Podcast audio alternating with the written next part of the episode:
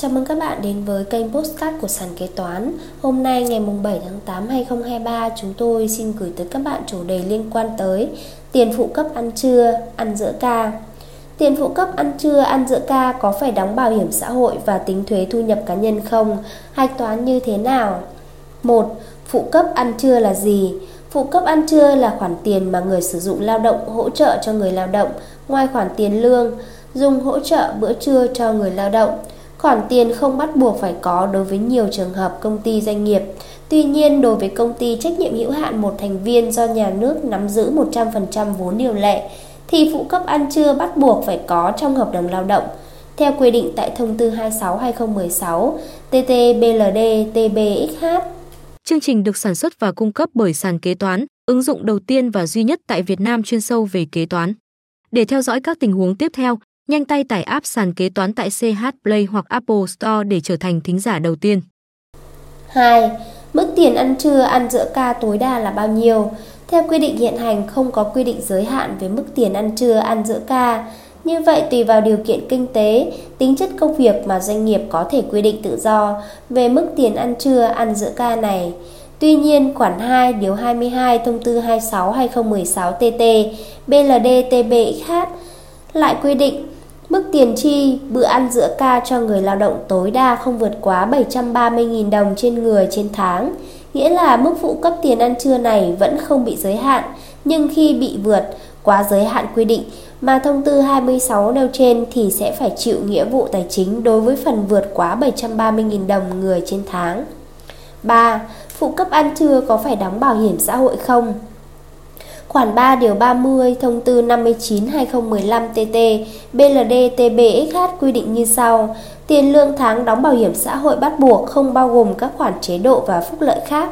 Như tiền thưởng theo quy định tại điều 103 của Bộ luật Lao động, tiền thưởng sáng kiến, tiền ăn dự ca, các khoản hỗ trợ xăng xe, điện thoại đi lại, tiền nhà ở, tiền giữ trẻ, nuôi con nhỏ, hỗ trợ khi người lao động có thân nhân bị chết, người lao động có người thân kết hôn, sinh nhật của người lao động, trợ cấp cho người lao động gặp hoàn cảnh khó khăn khi bị tai nạn lao động, bệnh nghề nghiệp và các khoản hỗ trợ trợ cấp khác ghi thành mục riêng trong hợp đồng lao động theo khoản 11 điều 4 của Nghị định số 05/2015 NDCP ngày 12 tháng 1 năm 2015 của Chính phủ quy định chi tiết và hướng dẫn thi hành một số nội dung của Bộ luật Lao động.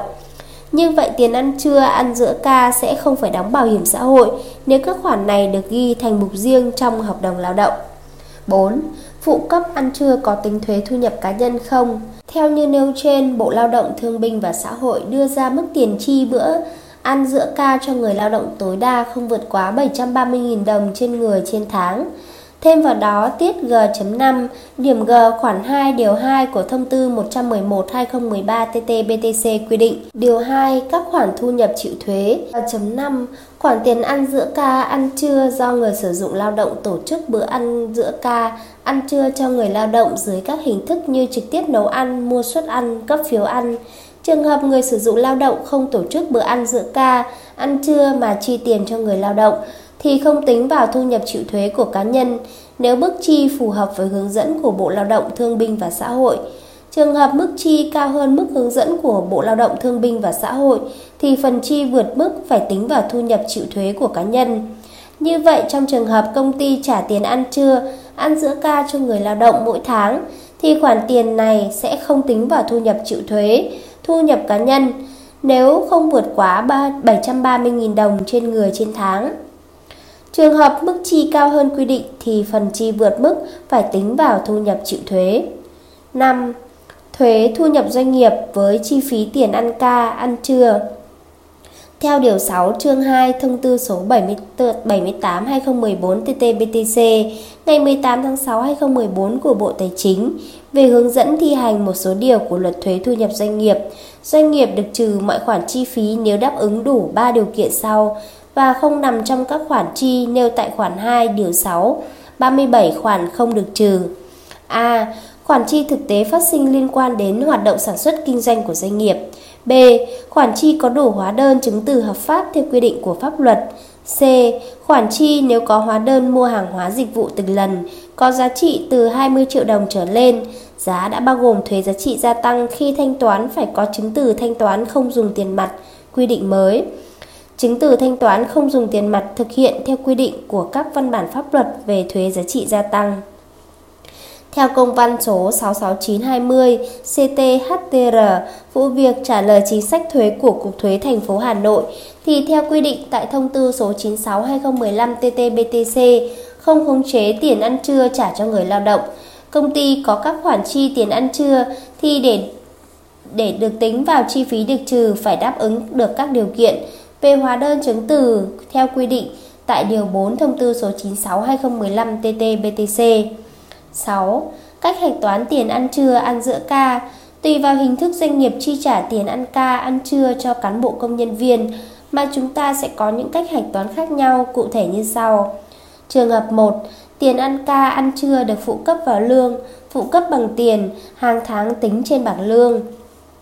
Căn cứ vào bảng tính lương, khoản tiền ăn trưa, ăn giữa ca của nhân viên bộ phận nào thì cho vào chi phí tương ứng bộ phận đó nợ các tài khoản 622, 623, 627, 641, 642, có tài khoản 334 phải trả người lao động. Khi chi trả cho công nhân viên và người lao động của doanh nghiệp, ghi nợ tài khoản 334 phải trả người lao động, có các tài khoản 111, 112. Lưu ý theo thông tư 133 thì các tài khoản 622, 623, 627 hạch toán vào tài khoản 154, chi phí bán hàng hạch toán vào tài khoản 6421, chi phí quản lý doanh nghiệp, hạch toán vào tài khoản 6422.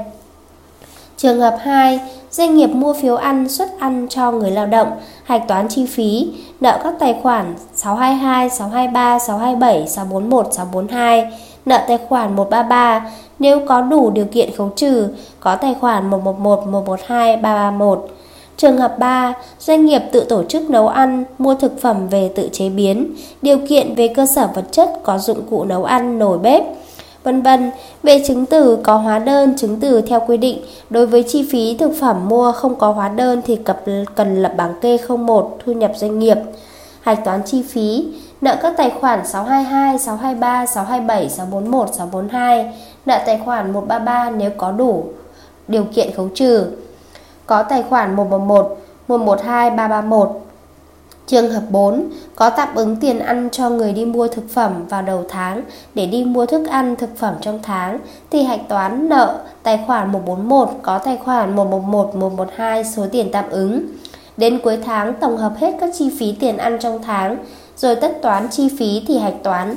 Nợ tài khoản 622, 623, 627, 641, 642 Nợ tài khoản 133 nếu có và đủ điều kiện khấu trừ. Có tài khoản 111, 112, 331 Số tiền phải chi thêm so với số tạm ứng nếu có. Có tài khoản 141 số đã tạm ứng. Nếu số tiền đã chi tạm ứng cao hơn với số thực chi trong tháng Thì hạch toán.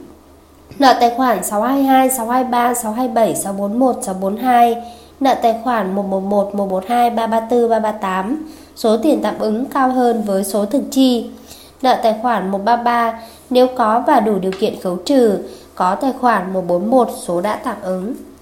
Trên đây sàn kế toán đã chia sẻ với các bạn một số nội dung liên quan tới tiền phụ cấp ăn trưa, ăn giữa ca. Cảm ơn các bạn đã lắng nghe postcard ngày hôm nay của sàn kế toán. Hẹn gặp lại các bạn ở những podcast tiếp theo. Sàn kế toán liên tục sản xuất các bài podcast về cách xử lý các tình huống kế toán hay gặp, được xây dựng bởi các kế toán trưởng nhiều năm kinh nghiệm.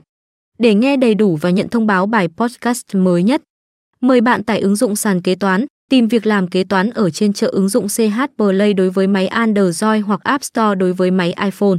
Hẹn gặp lại các bạn ở các bài podcast gần nhất trên ứng dụng sàn kế toán, tìm việc làm kế toán.